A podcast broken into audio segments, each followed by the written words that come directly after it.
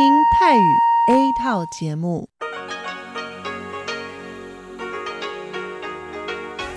ที่นี่สถานีวิทยุเรดิโอไต้หวันอินเตอร์เนชันแนล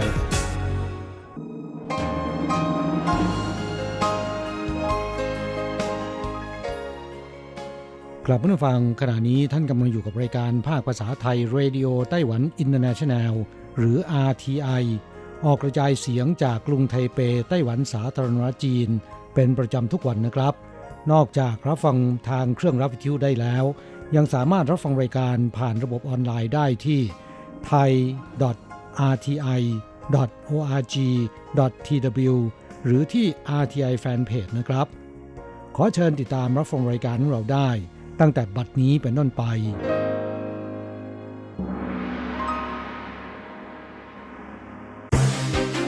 ลำดับแรก ขอเชิญติดตามรับฟัง ข่าวประจำวัน สวัสดีค่ะ คุณผู้ฟัง RTI ที่เคารพทุกท่านขอต้อนรับเข้าสู่ช่วงของข่าวประจำวันจากสถานีวิทยุ Radio Taiwan International ในวันพฤหัสบดีที่ 19 ธันวาคมพุทธศักราช 2562 นะคะ ข่าวไต้หวันวันนี้มีดิฉันมณพร ชัยวุฒิเป็นผู้รายงานค่ะ มีรายละเอียดของข่าวที่น่าสนใจดังนี้ รองประธานาธิบดีไต้หวันจะเดินทางเยือนประเทศปาเลาในวันที่ 28 ธันวาคมนี้ ทำเนียบประธานาธิบดีไต้หวันถแถลงวันนี้ว่าในวันที่ 28 ธันวาคมพุทธศักราช 2562 รองประธานาธิบดีเฉินเจี้ยนเหรินได้รับมอบหมายภารกิจในฐานะผู้แทนพิเศษของประธานาธิบดีไช่อิงเหวินให้เดินทางไปร่วมงานเฉลิมฉลอง การสถาปนาความสัมพันธ์ทางการทูต ระหว่างไต้หวันกับสาธารณรัฐปาเลาครบรอบ 20 ปี โดยมีกำหนดการเยือนปาเลาเป็นเวลา 3 วัน 2 คืน และจะเดินทางกลับในวันที่ 30 ธันวาคมพุทธศักราช 2562สาธารณรัฐปาเลาเป็นประเทศในหมู่เกาะมหาสมุทรแปซิฟิก ตั้งอยู่ทางตะวันออกของประเทศฟิลิปปินส์ไปประมาณ 500 กิโลเมตร เริ่มสถาปนาความสัมพันธ์ทางการทูตกับไต้หวัน ตั้งแต่วันที่ 29 ธันวาคม พุทธศักราช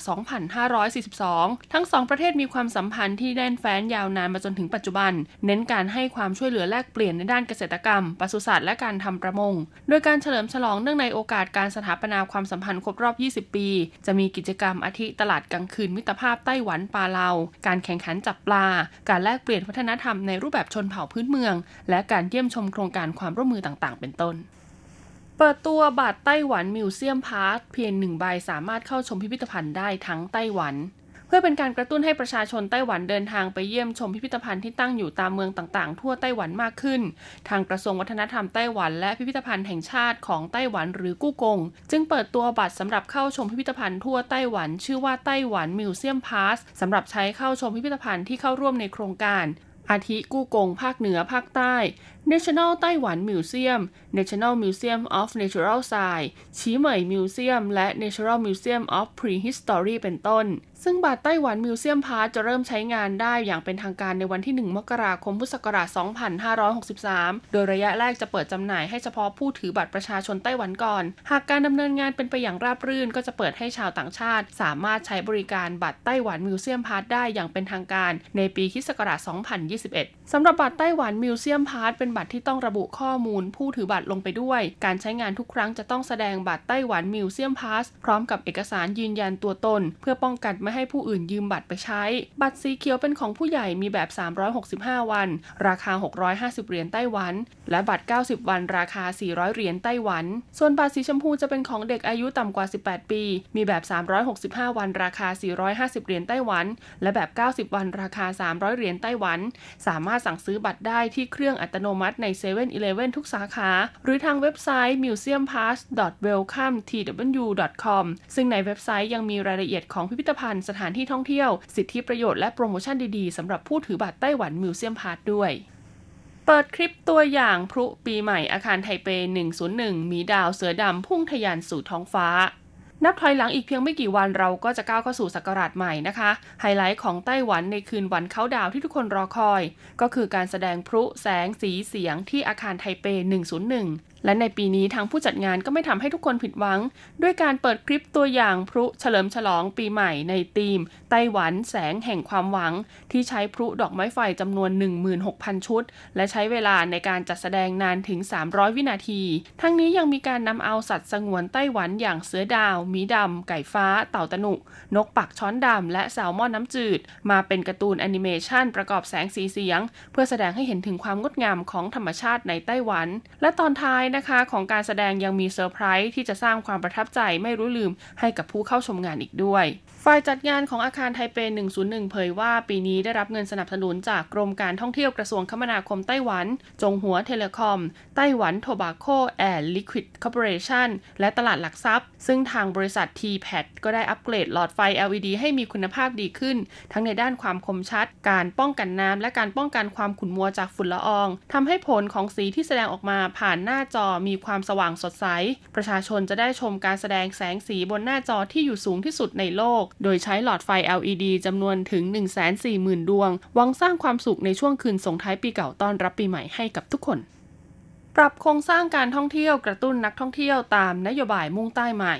นครไถจงเป็นเจ้าภาพจัดการประชุมสุดยอดสมาคมพัฒนาการท่องเที่ยวไต้หวัน โดยเชิญตัวแทนของกลุ่มผู้ประกอบการไต้หวันใน 10 ประเทศอาเซียน และนักวิชาการที่เชี่ยวชาญในด้านการท่องเที่ยวมาร่วมหารือ เพื่อกำหนดแนวทางแสวงหาโอกาสใหม่ ๆ และวางกลยุทธ์เพื่อการท่องเที่ยวที่สอดคล้องกับนโยบายมุ่งใต้ใหม่ โดยมีนายหลินเจียหลงรัฐมนตรีว่าการกระทรวงคมนาคมไต้หวัน เข้าร่วมเป็นประธานในการประชุม พร้อมเปิดเผยนะคะว่าการส่งเสริมการท่องเที่ยวผ่านนโยบายมุ่งใต้ใหม่ ให้ผลสำเร็จเป็นรูปธรรมมากขึ้น ตอนนี้นักท่องเที่ยวจากภูมิภาคเอเชียตะวันออกเฉียงใต้และเอเชียใต้ คือเป็นหนึ่งใน 4 ของจำนวนนักท่องเที่ยวทั้งหมดที่เดินทางมาเยือนไต้หวัน เพิ่มขึ้นจากปีที่แล้ว 5%โดยเฉพาะอย่างยิ่งการจัดตั้งสำนักงานบริหารด้านการท่องเที่ยวไต้หวัน ในประเทศสิงคโปร์มาเลเซีย ไทย อินโดนีเซีย เวียดนาม อินเดียและนิวซีแลนด์ก็ช่วยให้เห็นภาพรวมการเติบโตด้านการท่องเที่ยวชัดเจนยิ่งขึ้นสำหรับการปรับปรุงนโยบายด้านการท่องเที่ยวในอนาคต จะเน้นพื้นที่ภาคกลางและภาคใต้ของไต้หวันมากขึ้น ทั้งเพิ่มบริการเที่ยวบิน ให้เงินอุดหนุนช่วยเหลือโปรแกรมการท่องเที่ยวแบบ 7-8 วัน และอาศัยความสัมพันธ์ของกลุ่มนักธุรกิจไต้หวัน ผู้ตั้งถิ่นฐานใหม่ แรงงานข้ามชาติกับนักเรียนนักศึกษาต่างชาติ เป็นสะพานในการเชื่อมโยงและประชาสัมพันธ์เชิญชวน ให้ญาติพี่น้องเพื่อนฝูงที่อาศัยอยู่ในต่างประเทศ เดินทางมาท่องเที่ยวในไต้หวัน และเมื่อดูจากสถิติจำนวนนักท่องเที่ยวชาวต่างชาติ ที่เดินทางมาเยือนไต้หวันล่าสุด ก็คาดว่าปีนี้น่าจะทะลุ 11ล้าน7 9 0 0 0 0 คนอย่างแน่นอน6สายการบินไต้หวันผ่านมาตรฐานป้องกันการแพร่ระบาดของโรค กรมควบคุมโรคกระทรวงสาธารณาสุขและสวัสดิการไต้หวัน ร่วมกับสำนักงานการบินพลเรือนกระทรวงคมนาคมไต้หวัน กรมคุ้มครองความปลอดภัยในการทำงานและชีวอนามัยกระทรวงแรงงานไต้หวัน จัดงานมอบรางวัลให้กับสายการบิน ที่ผ่านเกณฑ์มาตรฐานป้องกันและควบคุมการแพร่ระบาดระดับสากลครั้งแรก ประจำปีคศ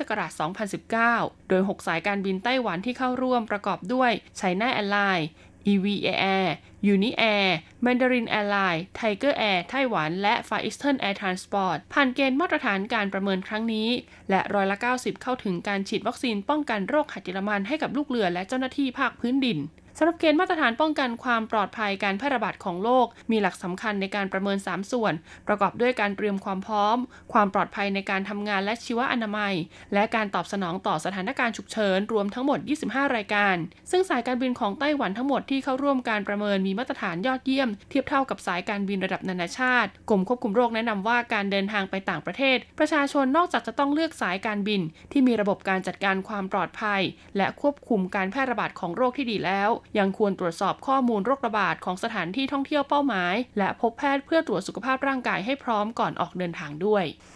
28 ธันวาคมนี้พบกับมหกรรมยานยนต์สุดยิ่งใหญ่ของไต้หวันต้อนรับปี 2020 ใครที่ชื่นชอบนวัตกรรมยานยนต์บอกเลยว่างานนี้พลาดไม่ได้จริง ๆ นะคะ กับ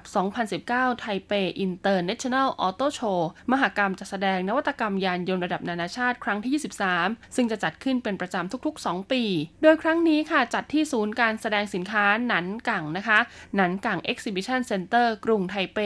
ในระหว่างวันที่ 28 ธันวาคมพุทธศักราช 2562 ถึงวันที่ 5 มกราคมพุทธศักราช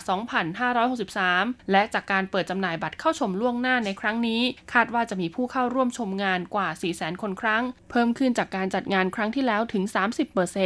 สำหรับการจัดงานในครั้งนี้มีผู้ประกอบอุตสาหกรรมยานยนต์ทั้งไต้หวันและต่างประเทศ รวม 34 บริษัทเข้าร่วม มีการนำรถยนต์หลากหลายประเภทอาทิคอนเซปต์คาร์ปอร์ตคาร์ซูเปอร์คาร์อีโคคาร์ SUV และนวัตกรรมยานยนต์อื่น ๆ อีกมากมายมาร่วมจัดแสดงกว่า 300 คัน นับเป็นมหกรรมยานยนต์ยิ่งใหญ่ที่สุดในประวัติศาสตร์ของไต้หวัน และถ้าพูดถึงรถอีโคคาร์นะคะที่ขับเคลื่อนด้วยระบบไฟฟ้าอัตโนมัติ บริษัทยักษ์ใหญ่อย่างเทสลาที่เป็นผู้นำในด้านนี้ ก็เตรียมเปิดตัวนวัตกรรมล่าสุดแห่งอนาคตภายในงานนี้เช่นกัน ซึ่งผู้เข้าร่วมงานนะคะ ยังสามารถร่วมสนุกกับกิจกรรมต่างๆ มากมาย เพื่อรุนรับรางวัลภายในงานอีกด้วย จบการรายงานข่าว สวัสดีค่ะ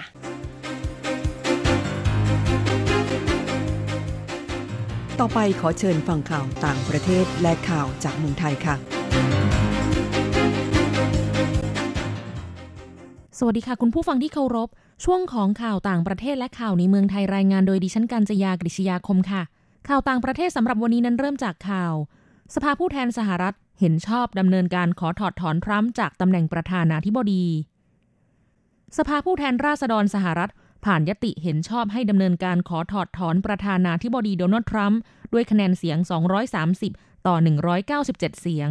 จากข้อกล่าวหาใช้อำนาจหน้าที่โดยมิชอบ และขัดขวางการทำงานของรัฐสภา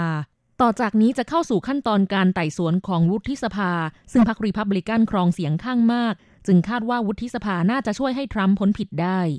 ทั้งนี้โดนัลด์ทรัมป์เป็นประธานาธิบดีคนที่ 3 ของสหรัฐอเมริกา ที่ต้องเข้าสู่กระบวนการถอดถอน ก่อนหน้านี้มีอดีตประธานาธิบดีแอนดรูว์จอห์นสัน และอดีตประธานาธิบดีบิลคลินตัน เคยถูกสภาฟ้องร้อง แต่ยังไม่เคยมีประธานาธิบดีคนไหนถูกถอดถอนออกจากตำแหน่ง ข่าวต่อไป เกิดระเบิดขนาดเล็ก 3 ครั้ง ก่อนองซานซูจีเดินทางเยือนรัฐยะไข่ ทางการรัฐยะไข่ทางตะวันตกสุดของเมียนมาแถลงว่า เกิดระเบิด 3 ครั้งในเขตมานองเมืองเจ้าผิว แต่ไม่มีผู้ได้รับบาดเจ็บ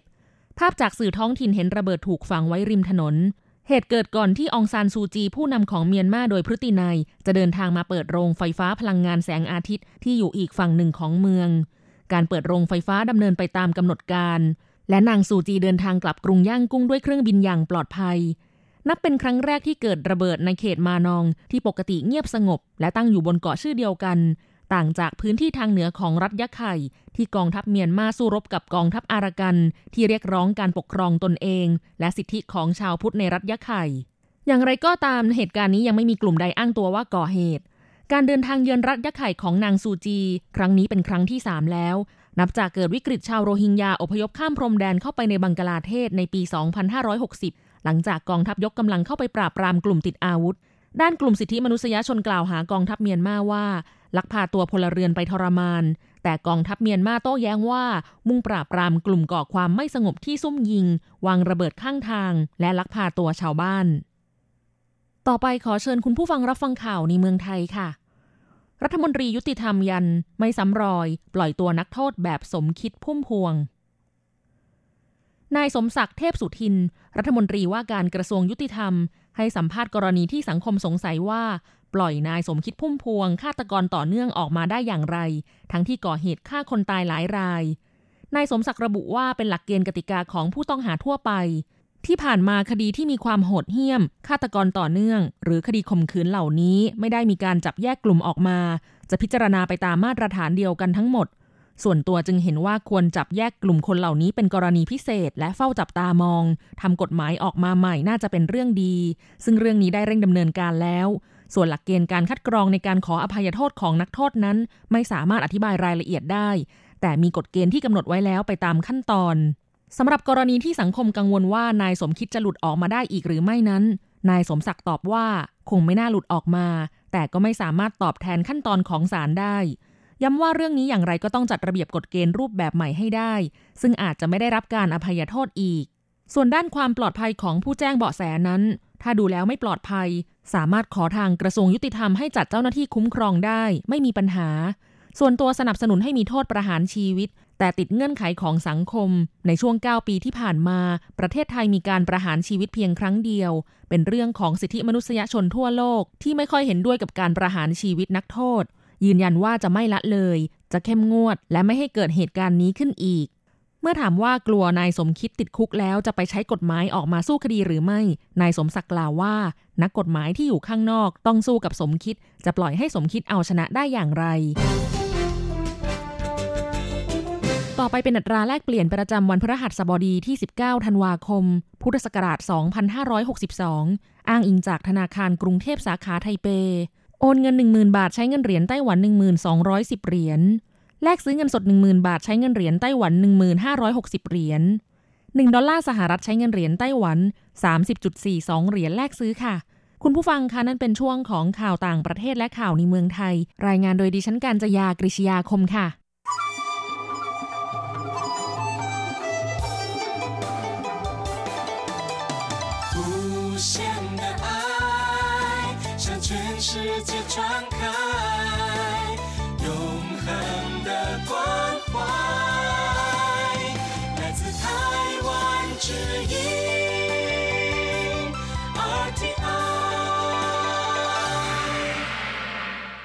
ครับคุณครับขณะนี้คุณกำลังติดตามรับฟังรายการภาคภาษาไทยจากสถานีวิทยุ RTI ซึ่งส่งกระจายเสียงจากกรุงไทเป ไต้หวันสาธารณรัฐจีนอยู่นะครับ และต่อไปนั้นขอเชิญคุณผู้ฟัง ติดตามรับฟังชีพประจรเศรษฐกิจ จากการจัดเสนอของกฤษณัยสายประพาส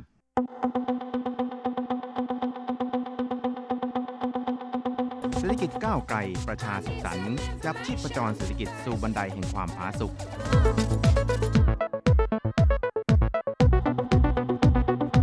จับชีพจรเศรษฐกิจกับกฤษณัยสายประพาส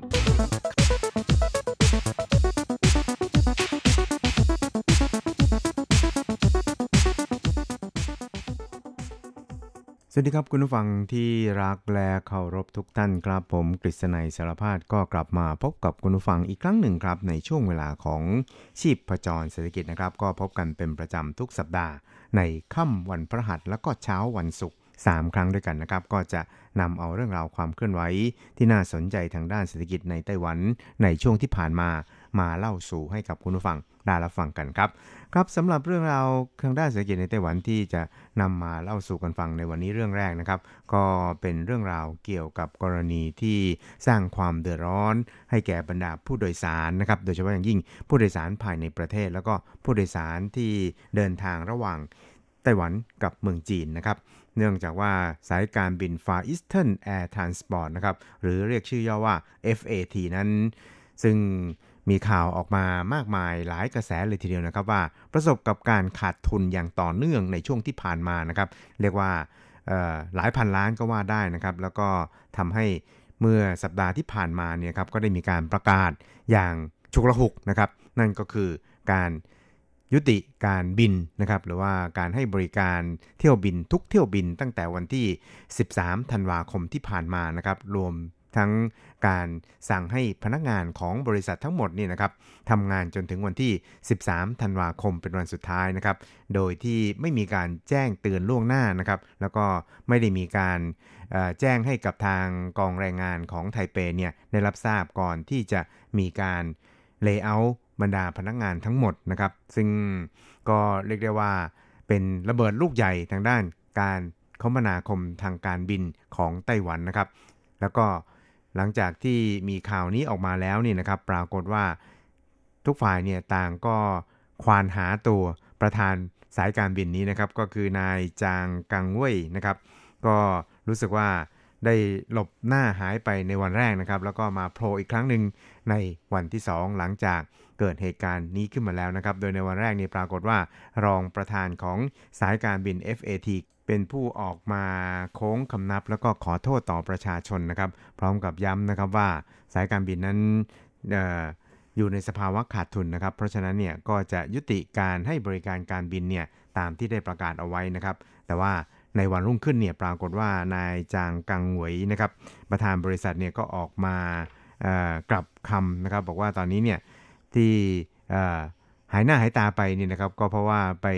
หาแหล่งเงินทุนต่างๆ ที่กำลังขาดหายไปนะครับ ประมาณหลายพันล้านเนี่ยตอนนี้เนี่ยก็เรียกว่ามีผู้ใจบุญนะครับ ได้ยื่นมือให้ความช่วยเหลือทางด้านการเงินแก่ฟาอีสแล้วนะครับ เพราะฉะนั้นเนี่ยก็สามารถที่จะบินต่อไปได้นะครับ แต่ว่าก็คงจะต้องขออนุญาตจากทางกรมการบินพลเรือนของไต้หวันซะก่อนนะครับ ซึ่งก็คิดว่าคงจะกลายเป็นเรื่องใหญ่พอสมควรเลยทีเดียวนะครับ โดยในวันแรกของเหตุการณ์ดังกล่าวนี่นะครับ ท่านรองนายกรัฐมนตรีของไต้หวันก็คือ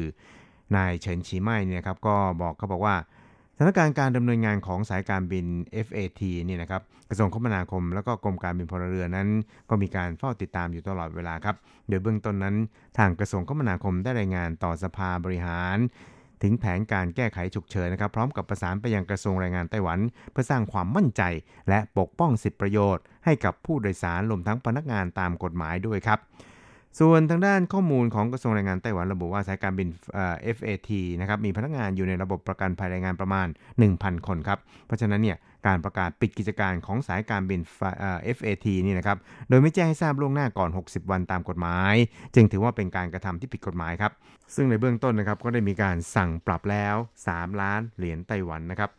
ครับสำหรับความเสียหายที่เกิดขึ้นนี่นะครับก็คาดว่าจะต้องมีการจ่ายเงินชดเชย ให้กับพนักงานของตัวเองเนี่ยรวมแล้วเนี่ยเกินกว่า 20 ล้านเหรียญไต้หวัน เพราะฉะนั้นเนี่ยนะครับทางกระทรวงแรงงานเนี่ยก็จะ สั่งการนะครับ แล้วก็ขอให้มีการจำกัดการเดินทางออกไปต่างประเทศของผู้บริหารทั้งหมดนะครับ ส่วนทางด้านนายจางกังหวยนะครับที่บอกว่ามาโผล่อีกทีหนึ่งเนี่ยในวันที่ 2 หลังจากเกิดเหตุการณ์นี้ขึ้นมาแล้วเนี่ยนะครับ บอกว่าบริษัทเนี่ยไม่ได้ปิดกิจการนะครับคาดว่าจะมีเงินทุนเข้ามาอีกพันล้านหวังว่ากรมการบินพลเรือนเนี่ยจะอนุญาตให้ทำการบินต่อไปนะครับ ซึ่งทางกรมการบินพลเรือนเนี่ยก็บอกว่า ได้ส่งหนังสือแจ้งไปยังกระทรวงคมนาคมสั่งปรับ 3 ล้านเหรียญไต้หวันแล้ว รวมทั้งเพิกถอนใบอนุญาต การดำเนินการขั้นต่อไปนั้นก็ขึ้นอยู่กับการตัดสินใจของทางกระทรวงคมนาคมครับ ที่ผ่านมานะครับสายการบินฟาอิสเทิร์นนั้นประกาศหยุดให้บริการกระทันหัน โดยแจ้งว่ามีผลขาดทุนระยะยาว และการระดมทุนมีปัญหานะครับ ซึ่งในจางกางหวยนั้นหลบตัวหนึ่งวัน แล้วก็มาแถลงข่าวในวันที่2ครับ ซึ่งก็ได้ แสดงความคาดหวัง แล้วก็ขอความเห็นใจจากทางกรมการบินพลเรือนนะครับ แต่ว่าถึงแม้จะเห็นใจอย่างไรนี่นะครับ ก็คิดว่าคงจะยากนะครับที่ทางกรมการบินพลเรือนเนี่ยจะเห็นชอบเพราะว่าตอนนี้เนี่ยก็คงจะต้องอยู่ในขั้นตอนของกระบวนการต่างๆ ในการที่จะขอรื้อฟื้น ในการบินของบริษัทฟาอิสต่อไปนะครับ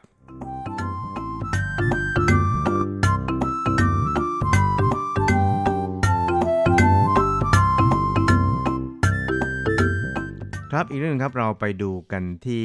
ภาวะเศรษฐกิจของไต้หวันกันบ้างครับ ซึ่งสถาบันวิจัยเศรษฐกิจของไต้หวันก็ได้ประเมินนะครับว่าไตรมาสที่ 4 ของปีนี้นี่นะครับ GDP ของไต้หวันนั้นจะเติบโตร้อยละ 2.8 นะครับโดยสถาบันวิจัยเศรษฐกิจไต้หวันหรือไต้หวัน Research Institute TRI นี่นะครับก็ได้ระบุว่า จากการที่มีนักธุรกิจไต้หวันในต่างประเทศ โดยเฉพาะอย่างยิ่งจากเมืองจีนนี่นะครับกลับมาลงทุนในไต้หวัน บวกกับอนิสงส์จากห่วงโซ่อุปทานโลก ที่มีการรวมกลุ่มใหม่ทำให้ผู้ประกอบการของไต้หวันได้รับใบสั่งสินค้ามากขึ้นนะครับเดือนตุลาคมเนี่ยมีอัตราการขยายตัวทางเศรษฐกิจถึงร้อยละ 2.6 ครับ คาดว่าไตรมาส 4 ของปีนี้นั้น จะมีการขยายตัวขึ้นในอัตราร้อยละ 2.6 ถึงร้อยละ 2.8 ครับ ครับทั้งนี้นะครับ TRI ไต้หวันนั้นก็เปิดเผยครับว่าแม้อัตราการขยายตัวทางเศรษฐกิจในเดือนตุลาคม เทียบกับเดือนกันยายน ซึ่งอยู่ที่ระดับ 2.7%นั้น จะถดถอยลงประมาณร้อยละ 0.1 ก็ตามครับ แต่หากแบ่งตามประเภทอุตสาหกรรมพบว่าอุตสาหกรรมการผลิตเริ่มฟื้นตัวขึ้นครับ โดยเฉพาะอย่างยิ่งอุตสาหกรรมเซมิคอนดักเตอร์ การส่งออกเติบโตขึ้นสูงสุดเป็นประวัติการณ์ทีเดียว ขณะที่อุตสาหกรรมเคมีภัณฑ์นั้นได้รับผลกระทบจากสถานการณ์เศรษฐกิจโลกทำให้ยังคงชะลอตัวนะครับ ส่วนอุตสาหกรรมปิโตรเคมี ผู้ประกอบการปลายน้ำและอุตสาหกรรมที่เกี่ยวข้องกับก็เริ่มมีการกระเตื้องขึ้นบ้างแล้วครับสำหรับไตรมาส 4 นั้นปัจจัยลบที่ส่งผลกระทบต่อสภาวะทางเศรษฐกิจโลกนั้นก็เริ่มได้รับการแก้ไขครับ อุตสาหกรรมเซมิคอนดักเตอร์ที่มีเทคโนโลยีล้ำยุค มีอุปสงค์สูงต่อเนื่องนะครับ บวกกับการกลับมาลงทุนในประเทศของนักธุรกิจไต้หวัน ก็ปรากฏผลค่อนข้างชัดเจนเลยทีเดียวครับ ส่งผลให้กิจกรรมการผลิตเริ่มมีความคึกคักขึ้น คาดการณ์ว่าไตรมาส4ของปีนี้นั้นเศรษฐกิจจะขยายตัวในอัตราประมาณ 2.6 ถึง 2.8%ครับ โดยทาง TRI ครับก็ร่วมกับการไฟฟ้าไต้หวันนำปริมาณการใช้ไฟฟ้าแรงสูงของภาคอุตสาหกรรม ซึ่งสอนถึงกิจกรรมการผลิต จะทำเป็นดัชนี EPI ครับ จากนั้นเนี่ยก็นำมาวิเคราะห์แล้วก็พยากรณ์อัตราการเติบโตทางเศรษฐกิจภายในของไต้หวันนะครับ ซึ่งก็ คิดว่าน่าที่จะเป็นตัวเลขที่ค่อนข้างจะใกล้เคียงความจริงพอสมควรทีเดียวครับ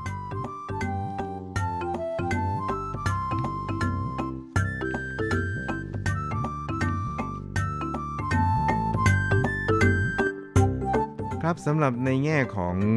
ทุนไต้หวันจากต่างประเทศที่จะกลับมาลงทุนในไต้หวันนี่นะครับ ก็ปรากฏว่ามีการประเมินว่าจนถึงสิ้นปีนี้นะครับ น่าจะมี ยอดสูงถึงประมาณ 7 1 0 0 0 0 ล้านเหรียญไต้หวันนะครับ แล้วก็มีผู้ประกอบการไต้หวันจากต่างประเทศประมาณ 160 รายครับ ที่จะกลับมาลงทุนในไต้หวันนะครับ ซึ่งการลงทุนของบรรดานักธุรกิจไต้หวันที่กลับมาลงทุนในไต้หวันเหล่านี้นะครับมันก็จะสร้างโอกาสงานในไต้หวันเนี่ยได้มากพอสมควรเลยทีเดียวนะครับ แล้วก็จะเป็นการกระตุ้นให้เกิดการ พัฒนาทางเศรษฐกิจในไต้หวันเนี่ยค่อนข้างดีเยี่ยมนะครับทั้งนี้นะครับก็เป็นการประเมินกันนะครับว่าเหตุที่ทำให้นักธุรกิจไต้หวันในต่างประเทศเนี่ยกลับเข้ามาลงทุนในไต้หวันนั้นก็อาจจะมาจากสงครามการค้าระหว่าง 2 อภิมหาอำนาจทางเศรษฐกิจของโลกนะครับก็คือจีนกับสหรัฐที่เริ่มมาตั้งแต่ปี 2018 นะครับเพราะฉะนั้นเนี่ยก็ทำให้ภาคอุตสาหกรรม โดยเฉพาะอย่างยิ่งภาคอุตสาหกรรมที่อาจจะได้รับผลกระทบจาก สงครามการค้าระหว่างทั้งสองนี่นะครับก็ต้องเร่งหาทางขยับขยาย ฐานการผลิตของตัวเอง โดยเฉพาะอย่างยิ่งการกลับมาลงทุนในไต้หวันที่ตัวเองเนี่ยมีความคุ้นเคยนะครับ แล้วก็ไม่ได้ยากเย็นอะไรนะครับ ที่จะกลับเข้ามาลงทุนในไต้หวันเพราะว่าคุ้นเคยอยู่แล้ว โดยเฉพาะอย่างยิ่งในส่วนของอุตสาหกรรมอิเล็กทรอนิกส์นะครับแล้วก็อุตสาหกรรมเซมิคอนดักเตอร์ต่างๆ นั้นก็ได้ทยอย กลับมาลงทุนในไต้หวันนะครับ เพราะฉะนั้นเนี่ยในส่วนของภาครัฐเองเนี่ยก็พยายามอ่ออ้าแขนรับนะครับ แล้วก็ขจัดอุปสรรคต่างๆ ที่อาจจะเกิดขึ้นจากการเข้ามาลงทุนในไต้หวันของนักธุรกิจไต้หวันเหล่านี้ครับ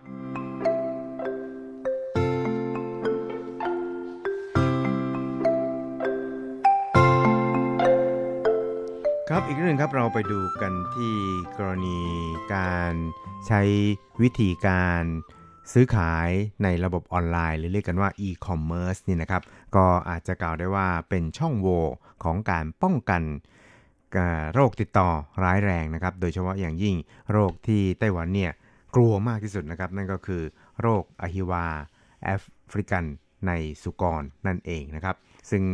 ก็มีการใช้โทษปรับหนักนะครับเป็นล้านเลยทีเดียวนะครับ แต่ว่าในส่วนของ การซื้อขายทางออนไลน์หรือว่า e-commerce เนี่ยนะครับก็เรียกได้ว่ายังมีช่องโหว่อยู่ เพราะฉะนั้นเนี่ยนะครับทางรัฐบาลไต้หวันเองเนี่ยครับก็ได้ประกาศเตือนบรรดา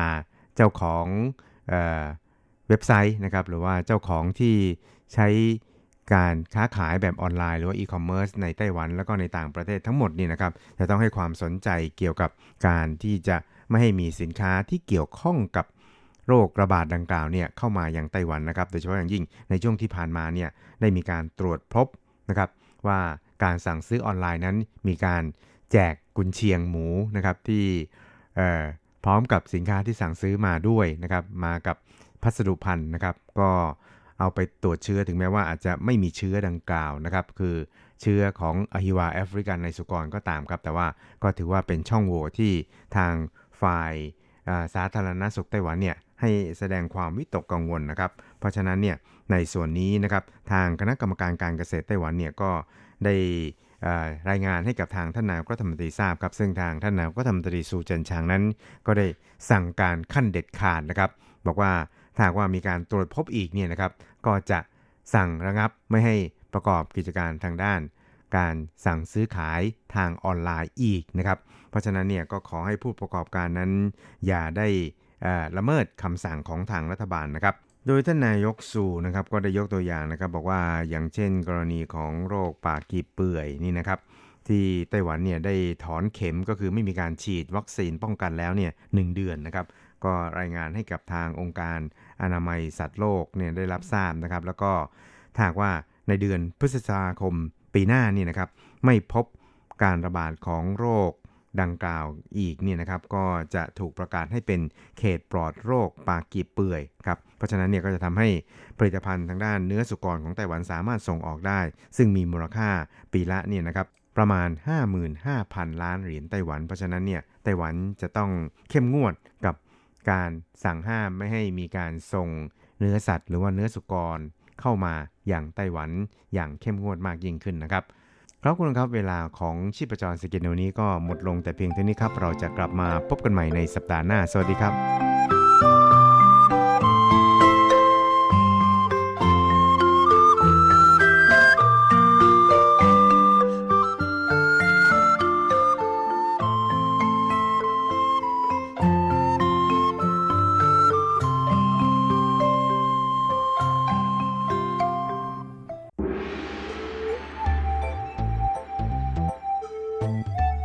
ถึงโลกจะหมุนไว RTI ก็หมุนทัน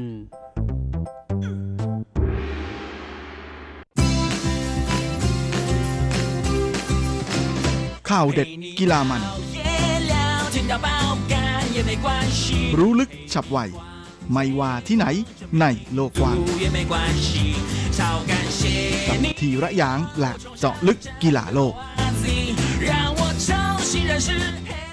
สวัสดีครับคุณผู้ฟังทุกท่านผมธีระ หยางพร้อมด้วยเจาะลึกกีฬาโลกประจำสัปดาห์นี้ก็กลับมาพบกับคุณผู้ฟังอีกแล้ว เช่นเคยเป็นประจำพร้อมข่าวกีฬาเด็ด ๆ มันๆ จากทั่วโลกและสำหรับช่วงแรกของรายการวันนี้เราก็มาติดตามข่าวคราวในแวดวงกีฬาแบดมินตันกัน กับการแข่งขันแบดมินตันทัวร์นาเมนต์ใหญ่รายการสุดท้ายของปีนี้ในศึก HSBC BWF World Tour Final 2019 ชิงเงินรางวัลรวม 1.5 ล้านเหรียญสหรัฐ หรือประมาณ 45 ล้านบาท ที่แข่งขันกันที่นครกวางโจวของประเทศจีน ซึ่งในทัวร์นาเมนต์นี้ก็มีนักกีฬาจากทั้งไทยและไต้หวัน ร่วมลงแข่งกันอย่างคับคั่งเลยทีเดียว แถมยังมีผ่านเข้าสู่รอบรองชนะเลิศกันได้ด้วยนะฮะ โดยนักกีฬาจากไต้หวันที่ทำผลงานได้ดีที่สุดนั้นก็ยังคงเป็นไต้จืออิง ซึ่งที่ผ่านมาเธอเคยผ่านเข้าสู่รอบชิงชนะเลิศ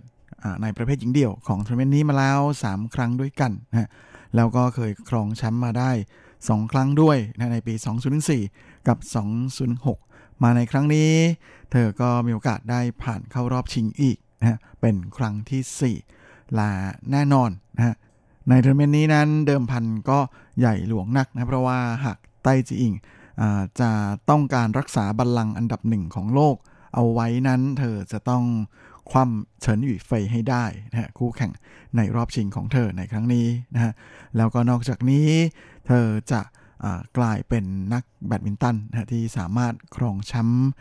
ในรายการนี้มากที่สุดนะก็คือ 3 สมัยสำหรับในประเภทหญิงเดี่ยว โดยก่อนการลงแข่งนัดชิงนั้นเฉินหยู่เฟยที่ปัจจุบัน เป็นอันดับ 2 ของโลกจากจีน ก็มีคะแนนตามหลังไต้จืออิ่งเพียงแค่ 210 คะแนนเท่านั้นเองและสองคนนี้ก็มีอย่างหนึ่งที่เหมือนกันก็คือ เมื่อปีที่แล้วในทัวร์นาเมนต์นี้ทั้งคู่ต่างก็ได้รับบาดเจ็บนะจนไม่ได้เข้าร่วมลงแข่ง ดังนั้นหากใครที่เป็นผู้ชนะในนัดชิงนะก็จะสามารถจบฤดูกาลแข่งขันปีนี้ ด้วยตำแหน่งอันดับหนึ่งของโลกไปเลย และคู่นี้ก็เคยเจอกันแล้วทั้งหมด 15 ครั้ง เป็นไต้จีอิงที่มีสติดีกว่ามากเลยนะฮะ เธอเอาชนะเชมิเฟยได้ถึง 14 แล้วก็แพ้เพียงครั้งเดียว แล้วก็เพียงครั้งเดียวที่พ่ายแพ้นั้น ก็คือเป็นการพ่ายแพ้ในศึกอออิงแลนด์นะฮะเมื่อช่วงต้นปีนี้ของปีนี้นี่เองนะฮะ แล้วก็เป็นการหยุดสติแพ้ 11 ครั้งรวดของเฉินหวี่เฟยด้วย อย่างไรก็ดีหลังจากนั้นทั้งคู่เจอกันอีก 3 ครั้งนะก็เป็นไต้จิงที่เป็นฝ่ายเอาชนะไปได้ทั้ง 3 ครั้งเลย การเจอกันในครั้งนี้ก็เป็นการเจอกันครั้งที่ 16 ซึ่งไต้จิงก็ยังคงเป็นฝ่ายที่เริ่มต้นเกมได้ดีกว่านะแค่เพียงเริ่มต้นเกมแรก เธอก็สามารถเร่งทำคะแนนจากการตีเสียเองนะของคู่แข่งได้ถึง 4 แต้มและตลอดเกมใต้จิงนั้นก็ สามารถรักษาระยะนะนำคู่แข่งห่าง 3 คะแนนไปได้ตลอด สุดท้ายทำ5แต้มรวดในช่วงท้ายเกมนะใช้เวลาเพียงแค่ 15 นาที ก็เก็บเกมแรกไปได้ก่อน โดยสกอร์ 21 ต่อ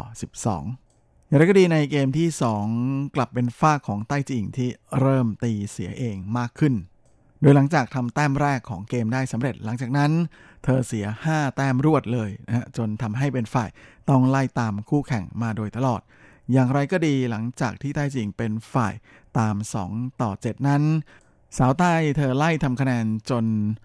มีระยะห่างเหลือเพียงแค่ 1 คะแนนเท่านั้น แต่ว่าหลังจากนั้นเธอตีเสียเอง เสียจนทำให้เฉินวีเฟยได้คืนไป 6 แต้มรวด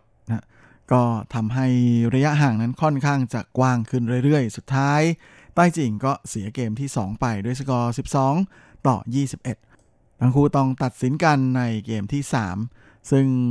หลังจากที่ใต้จิงได้แต้มแรกก่อน เธอก็เสียแต้มด้วยการตีเสียเองอีกแล้ว จนเป็นฝ่ายตามถึง 2 ต่อ 5แต่หลังจากนั้นใต้จิงก็ไล่ตามมาอย่างไม่ลดละนะจนเบียดเหลือเพียงแค่ แต้มเดียวนะที่ 8 ต่อ 9 แต่ 2 ลูกถัดมาเธอดันตีออกเส้นนอกเส้น ก็เลยเสียไป 2 แต้มรวด แล้วก็เปิดโอกาสให้เชนีเฟยนั้น ได้เป็นฝ่ายทำคะแนนถึง 11 ต่อ8นะหยุดพักครึ่งก่อนและหลังจากกลับมาเล่นในช่วงครึ่งหลังนั้น แม้ว่าใต้จิงจะพยายามไล่ตามมาจนเหลือ 1 คะแนนที่ 17 ต่อ 18 แต่สุดท้าย ก็ไล่ตามไม่สำเร็จ เมื่อเธอต้องเสียเกมนี้ไปอีกด้วยสกอร์ 17 ต่อ 21นะเป็นอันว่าใต้จริงแพ้เฉินวีเฟยไป 1 ต่อ 2 เกม ก็ได้เพียงแค่ตำแหน่งรองแชมป์นะแถมยังต้องหลีกทางนะให้กับเฉินวีเฟยขึ้นไปยืนอยู่บัลลังก์อันดับหนึ่งของโลกด้วยเช่นกัน โดยคนนี้ใช้เวลาในการแข่งขัน 58 นาทีนะฮะ โดยเชมิเฟยนั้นนอกจากจะได้อันดับหนึ่งของโลกมาแล้วนะฮะ ก็ยังคว้าแชมป์พร้อมกับรับเงินรางวัลไป 120,000 เหรียญสหรัฐหรือประมาณ 3.6 ล้านบาท ในขณะที่ใต้จืออิงนั้น ก็แม้จะแพ้นะฮะ แต่ก็ยังได้รับเงินรางวัลปลอบใจไป 60,000 เหรียญสหรัฐหรือประมาณ 1.8 ล้านบาทส่วนสำหรับอีกหนึ่งนักกีฬาไต้หวันที่หลุดเข้ามาในรอบรองนะก็คือหวังจื่อเหวย ซึ่ง แม้ว่าในการแข่งขันรอบแบ่งกลุ่มนั้นเขาจะแพ้เคนโตะโมโมตะไปนะฮะในนัดแรกนะของรอบแบ่งกลุ่ม แต่หลังจากนั้นก็เก็บชัย 2 นัดรวดนะก็เลยทำให้มีโอกาสทะลุเข้าถึงรอบรองชนะเลิศ โดยการจับฉลากในรอบรองนั้น ปรากฏว่าหวังสวยก็ต้องมาเจอกับกระดูกชิ้นโตนะก็คือเคนโตะโมโมตะที่เขายังไม่เคยเอาชนะได้เลยนะในการเจอกัน 4 ครั้งที่ผ่านมา และในการแข่งขันเกมแรกนั้นก็เป็นฝ้าของหวังสวยที่พยายาม ยื้อแล้วก็เล่นอย่างเต็มที่นะในทุกๆแต้ม จนทำให้ระยะห่างของทั้งสองฝ่ายนั้นไม่เกิน 3คะแนนนะฮะก่อนที่จะมีการร่นระยะห่างเหลือเพียงแค่ 1 คะแนนจนตามอยู่ที่ 17 ต่อ 18นะแต่ว่าน่าเสียดายที่หลังจากนั้น 4 แต้มรวดนะเป็นโมโมตะที่เก็บไปได้หมด ก็เลยทำให้หวังซวยเสียเกมแรกไปก่อนด้วยสกอร์ 17 ต่อ 21 มาในเกมที่ 2 แม้ว่าแต้มแรกจะเป็นของหวังจือเหวยแต่หลังจากนั้นก็เป็นฝากของโมตะที่เล่นเกมรุกอย่างต่อเนื่องนะฮะและขณะเดียวกันหวังซือเองก็เริ่มตีเสียเองมากขึ้นนะทำให้โมโมตะนั้นได้มีโอกาสทำถึง 6 แต้มรวดเลยทีเดียวนะทำให้หวังซือเวยต้อง กลายเป็นฝ่ายที่คอยตามอยู่ห่างๆนะฮะแม้ว่าสุดท้ายจะไล่ตามมาจนเหลือเพียงแค่ 1 คะแนนอีกเหมือนเดิมนะแต่ว่าสุดท้ายก็ต้านทานความแข็งแกร่งของโมโมตะไม่ไหวนะฮะพ่ายแพ้ไปอีกในเกมที่ 2 ด้วยสกอร์ 12 ต่อ 21 ก็เป็นอันว่าหวังสวยนั้น บองพ่ายแพ้ต่อโมโมตะไป 5 ครั้งรวดเลยนะแล้วก็ จบเส้นทางในการแข่งขันรายการสุดท้ายของปี ที่เพียงแค่รอบรองชนะเลิศเท่านั้น แต่แม้แม้จะจบเพียงแค่รอบรอง แต่เขาก็ยังเป็นนักกีฬาไต้หวันที่ทำสถิติดีที่สุดในทัวร์นาเมนต์นี้ในประเภทชายเดี่ยวนอกจากนี้เขายังได้คะแนนสะสมเพิ่มขึ้นอีก 8,400 คะแนน นะฮะเป็นการลงแข่งในทัวร์นาเมนต์นี้ครั้งแรกของเจ้าตัวนะก็เลยบวกเข้าไปเต็มๆและทำให้สถิติของเขาามีคะแนนสะสมทะลุ 50,000 คะแนนเป็นครั้งแรกนะฮะมาอยู่ที่ 52,295 คะแนน และแน่นอนว่าจะส่งผลอันดับโลกของเขานั้นจากอันดับ 19นะขึ้นมาจบฤดูการแข่งขันปีนี้ด้วยอันดับ 15 และในส่วนของคะแนนสะสมนะที่จะได้ร่วมลงแข่งกีฬาโอลิมปิกที่โตเกียวในปีหน้านั้น ก็อยู่ในอันดับที่ 15 เช่นเดียวกับอันดับโลก และจากผลงานที่ดีขึ้นมากในปีนี้ของเจ้าตัวนะก็เลยทำให้ทาง BWF นั้นก็ได้ลงบทสัมภาษณ์ของเขาในเว็บไซต์ของ BWF ด้วยนะฮะซึ่งเจ้าตัวเองก็บอกว่านี่เป็นการเข้าสู่เข้าร่วมลงแข่งเอ่อ World Tour Final เป็นครั้งแรกนะและ มีโอกาสได้ทะลุเข้าถึงรอบรอง ซึ่งก็เป็นอะไรที่สุดยอดมากนะเป็นความทรงจำที่ดี แต่เขาก็จะพยายามฝึกฝนอย่างหนัก แล้วก็จะ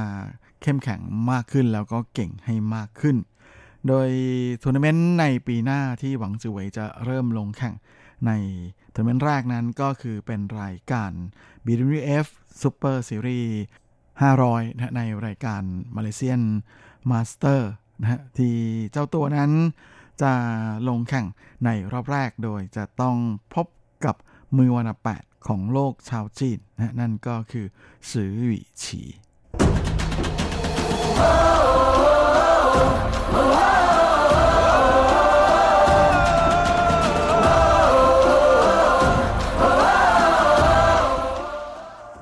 ส่วนนักกีฬาไทยที่หลุดเข้าถึงรอบรองในทัวร์นาเมนต์นี้นะฮะก็เป็นนักกีฬาในประเภทคู่ผสม นั่นก็คือบาสเดชาพลพัววรานุเคราะห์ที่จับคู่กับปอป้อทรัพย์สิรีแต้รัตนชัย โดยคู่แข่งของหนุ่มสาวชาวไทยที่ปัจจุบันเป็นคู่มืออันดับ4ของโลก ก็เป็นคู่จากจีนนะฮะนั่นก็คือหวังหยู่ลู่ที่จับคู่กับหวงตงผิง ซึ่งปัจจุบันเป็นมืออันดับ2ของโลก คู่นี้เคยเจอกันมาแล้วทั้งหมด 11 ครั้งนะฮะเป็นคู่จีนที่ทำได้เหนือกว่านะเป็นฝ่ายคว้าชัยไปได้ 6 ครั้งล่าสุดที่เจอกันก็คือในรอบแบ่งกลุ่มนะฮะซึ่งคู่จีนเอาชนะคู่ไทยมาได้ 2 ต่อ 0 เกม โดยเกมแรกนั้นก็เป็นคู่จีนที่เริ่มต้นได้ดีกว่านะฮะขึ้นนำถึง 5 ต่อ 1 ตั้งแต่ช่วงเริ่มต้นเกมเลยทีเดียว แต่หลังจากนั้นทั้ง 2 ฝ่ายก็ผลัดกันทำคะแนนได้อย่างต่อเนื่องนะฮะ แต่ว่ายังเป็นฝ้าของคู่จีนที่ทำได้ดีกว่านะเป็นฝ่ายที่ขึ้นนำไป 8 ต่อ 6 แม้ว่าคู่ไทยจะตีเสมอได้ที่ 9 ต่อ 9 ก่อนจะเร่งเครื่องนะทำสองแต้มถัดมาและปิดครึ่งเกมแรกได้ก่อนที่ 11 ต่อ 9 แต่ว่ากลายเป็นฝ้าของคู่จีนที่มาเร่งทำคะแนน ก่อนจะได้จังหวะขึ้นนำในช่วงครึ่งหลังที่ 17 ต่อ 13 และปิดเกมแรกไปได้สำเร็จที่ 21 ต่อ17 ในเกมที่ 2 คู่ของบาสปอปอนั้นก็เริ่มต้นได้ดีกว่าอีกแล้วนะฮะเป็นฟากที่ได้จังหวะขึ้นนำ5ต่อ 2 แล้วก็ยังนำต่อเนื่องที่ 8 ต่อ 5 จากการเล่นเกมบุกที่ดีกว่า และสามารถปิดครึ่งเกมแรกของเกมที่ 2 ได้ที่ 11 ต่อ 7 จนได้จังหวะขึ้นนำที่ 13 ต่อ 10นะฮะแล้วก็ได้โอกาสขึ้นนำอีกที่ 16 ต่อ 14 แต่หลังจากนั้นกลายเป็นว่าจู่ๆหนุ่มสาวชาวไทยกลับช็อตไปดื้อเลยนะฮะโดนคู่จีนนะฮะทำไป 7 แต้มรวด สุดท้ายก็เลย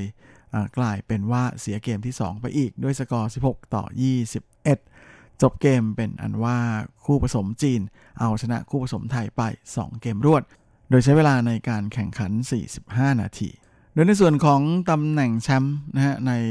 ประเภทอื่นๆ ก็ปรากฏว่าในประเภทชายเดี่ยว นัดชิงชนะเลิศนั้น เคนโตะโมโมตะ เมื่อดับหนึ่งของโลกจากญี่ปุ่นเป็นฝ่ายที่เอาชนะแอนโทนีกินติงมืออันดับ 8 ของโลกชาวอินโดนีเซียไป 2 ต่อ 1 เกม ด้วยสกอร์ 17 ต่อ 21 21 ต่อ 17 และ 21 ต่อ 14 ใช้เวลาในการแข่งขันนานถึง 87 นาที ในขณะที่ประเภทคู่ผสมนัดชิงนั้นเป็นการเจอกันระหว่างคู่จีนนะฮะก็คือคู่ของหวังหยู่ลู่ที่จับคู่กับหวงตงผิงนะฮะอันดับ 2 ของโลก ก็แพ้อันดับ 1 ของโลกชาวจีนนะฮะเจิ้งซีเว่ยที่จับคู่กับหวังหย่าเฉียง ซึ่งก็แพ้ไป 2 เกมรวดเลยโดยสกอร์ 14 ต่อ 21 และ 14 ต่อ 21 โดยใช้เวลาในการแข่งขัน 36 นาทีนะฮะ ในส่วนของประเภทหญิงคู่รอบชิงชนะเลิศนั้นเฉินยิงเฉินและเจียยี่ฝัน คู่อันดับหนึ่งของโลกจากจีนก็เอาชนะคู่แชมป์โลก 2 สมัยจากญี่ปุ่น นั่นก็คือมายุมัตสึโมโตะที่จับคู่กับวากานะนากาฮาระที่เป็นคู่อันดับ 3 ของโลกจากญี่ปุ่นไป 2 เกมรวดนะ21 ต่อ 14 และ 21 ต่อ 10 ใช้เวลาในการแข่งขัน 43 นาที ส่วนชายคู่รอบชิงชนะเลิศนั้นโมฮัมหมัดฮัสซานกับเฮนราเซเทวานคู่อันดับ 2 ของโลก จากอินโดนีเซีย ก็เอาชนะยูตะวาตานาเบะกับฮิโรยุกิเอนโดคู่อันดับ 6 ของโลกจากญี่ปุ่นไป 2 ต่อ 0 เกมแบบสนุกทีเดียวนะ24 ต่อ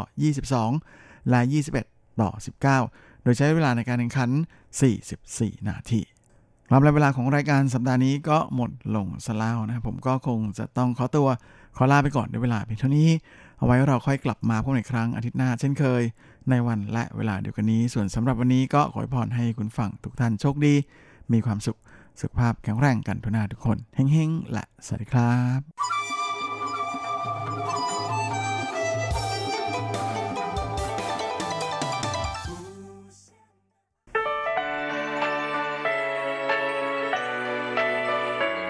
ช่วงเวลาแห่งความอร่อยกับรายการเลาะรั้วครัวไต้หวันมาแล้วครับ เราจะพาคุณเข้าครัวเปิดตำรา หาสูตรเด็ดเคล็ดลับความอร่อย แวะชิม แชะ แชร์อาหารหลากรสหลายสไตล์ในไต้หวัน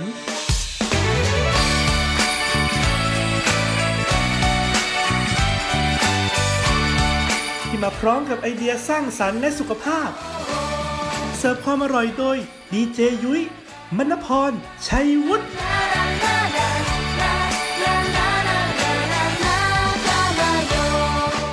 สวัสดีค่ะ คุณผู้ฟังอัทีไอที่เคารพทุกท่านขอต้อนรับเข้าสู่รายการเลาะรั้วครัวไต้หวันค่ะ รายการที่จะนำเสนอเรื่องราวของความอร่อยที่เกิดขึ้นในไต้หวันนะคะดำเนินรายการโดยดิฉันดีเจยุ้ยมณพรชัยวุฒิค่ะ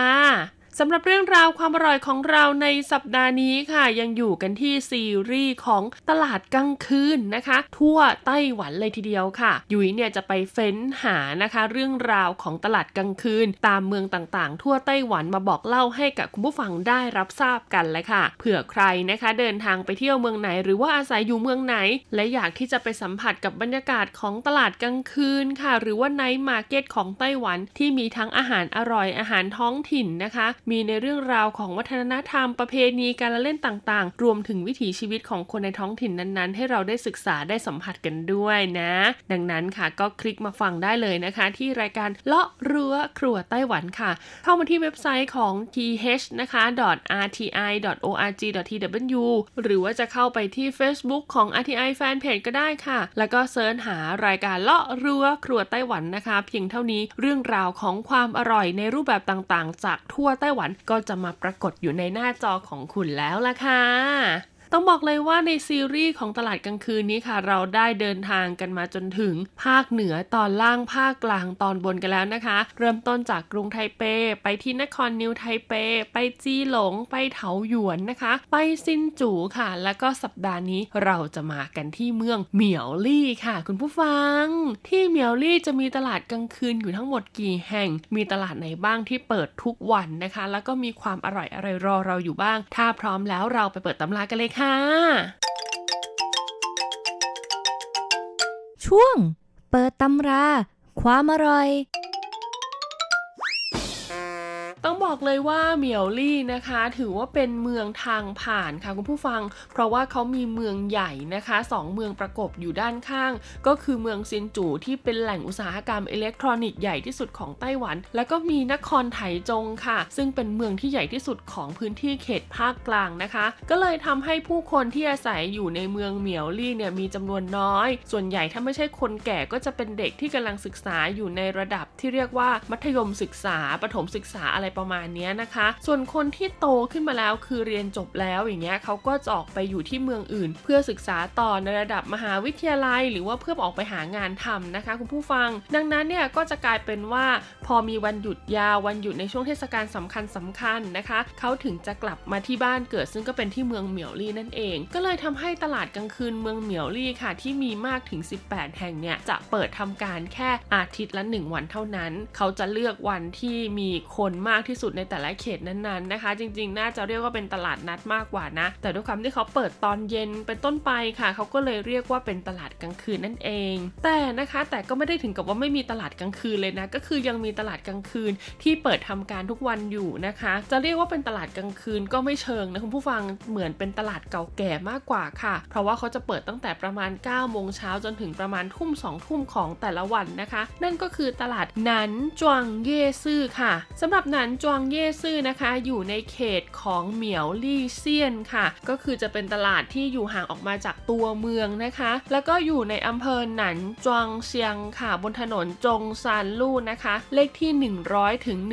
124 ค่ะ อีป่าย จืออีป่ายเออสือซื่อเฮานั่นเอง ดังนั้นถ้าคุณเดินทางไปที่เหมียวลี่นะคะ สมมติว่าไปเที่ยวสวนสตรอเบอรี่ หรือว่าไปเที่ยวในส่วนของฟาร์มเกษตรอ่าเพราะเหมียวลี่เนี่ยเขาก็จะมีฟาร์มเกษตรดัง ๆ ของเขาอยู่นะ คุณก็สามารถแวะไปเที่ยวที่ตลาดกลางคืนนะคะ หนานจวงเย่ซื่อได้นะ หรือว่าหนานจวงเหล่าเจนะคะ เขาก็จะเรียกกัน 2 ชื่อไปได้เลยตั้งแต่เช้าจนถึงเย็น ส่วนอีกหนึ่งตลาดค่ะ ต้องบอกเลยว่าเป็นตลาดกลางคืนเพื่อการท่องเที่ยวนะคะ แต่ก็ไม่แน่ใจว่าเพื่อการท่องเที่ยวยังไงนะ เพราะว่าเปิดแค่ 3 วันต่อสัปดาห์เท่านั้นค่ะ อันนี้ใหญ่รองลงมาเป็นอันดับ 2 นะคะ อยู่กลางเมืองเหมียวลี่เลยค่ะ คุณผู้ฟัง ชื่อว่าตลาดอิงฉายกวนกวางเย่ซื่อนะคะ ตลาดแห่งนี้จะเปิดให้บริการวันพุธ วันศุกร์แล้วก็วันเสาร์ค่ะ ตั้งแต่ 5 โมงเย็นจนถึง 5 ทุ่มนะ พิกัดของตลาดแห่งนี้ค่ะ ตั้งอยู่ที่กลางอำเภอเมืองเหมียวลี่เลยนะคะเหมียวลี่ซื่อบนถนนอิงฉายลู่ตัดกับถนนเจิ้งฝ่าลู่นะคะคุณผู้ฟัง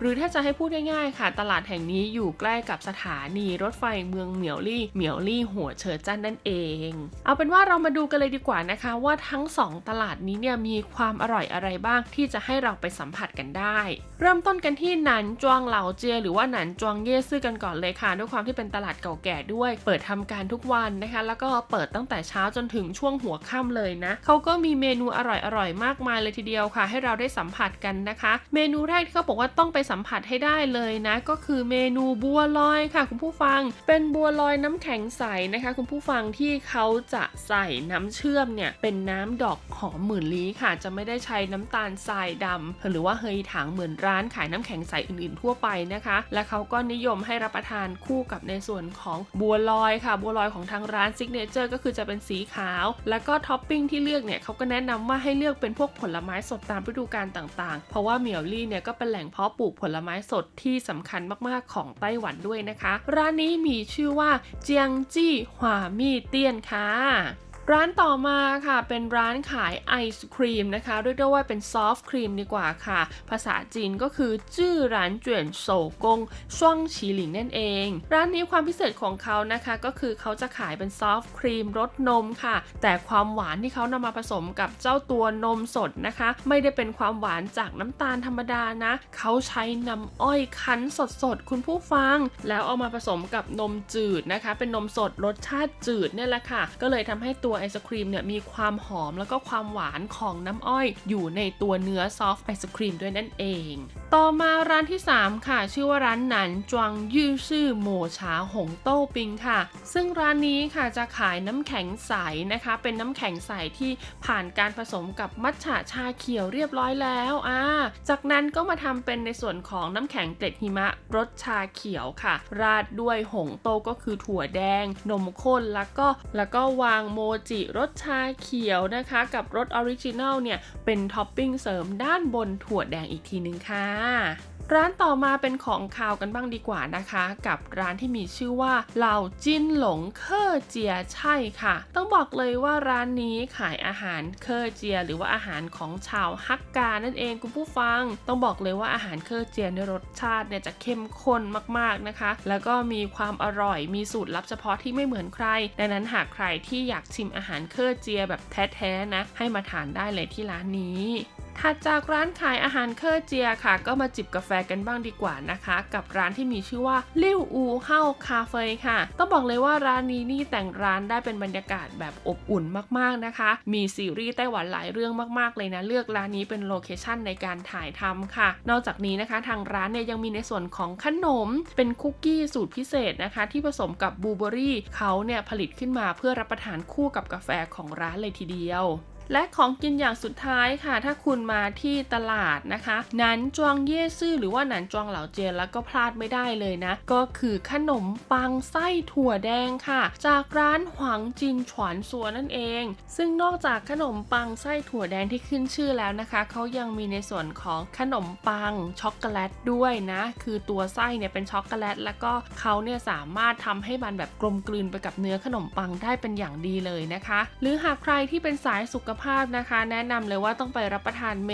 นูนี้ค่ะ เฮยถังเหอเถามั่นเย่เหมยเมี่ยนเปาค่ะ เป็นขนมปังนะคะ ที่ตัวแป้งเนี่ยทำการผสมกับน้ำตาลทรายแดงเรียบร้อยแล้วสีเนี่ยก็จะเข้มๆนิดหน่อยไม่ได้เป็นขนมปังสีขาวนะคะ และตัวไส้ข้างในค่ะ ก็จะเป็นมัลเบอรี่ผสมกับวอลนัทนะคะ ซึ่งคุณกัดเข้าไปเนี่ยตั้งแต่คำแรกนะคะ ก็จะสัมผัสได้ถึงความกรุบกรับของวอลนัทแล้วก็ความเปรี้ยวนิดๆของมัลเบอรี่นั่นเอง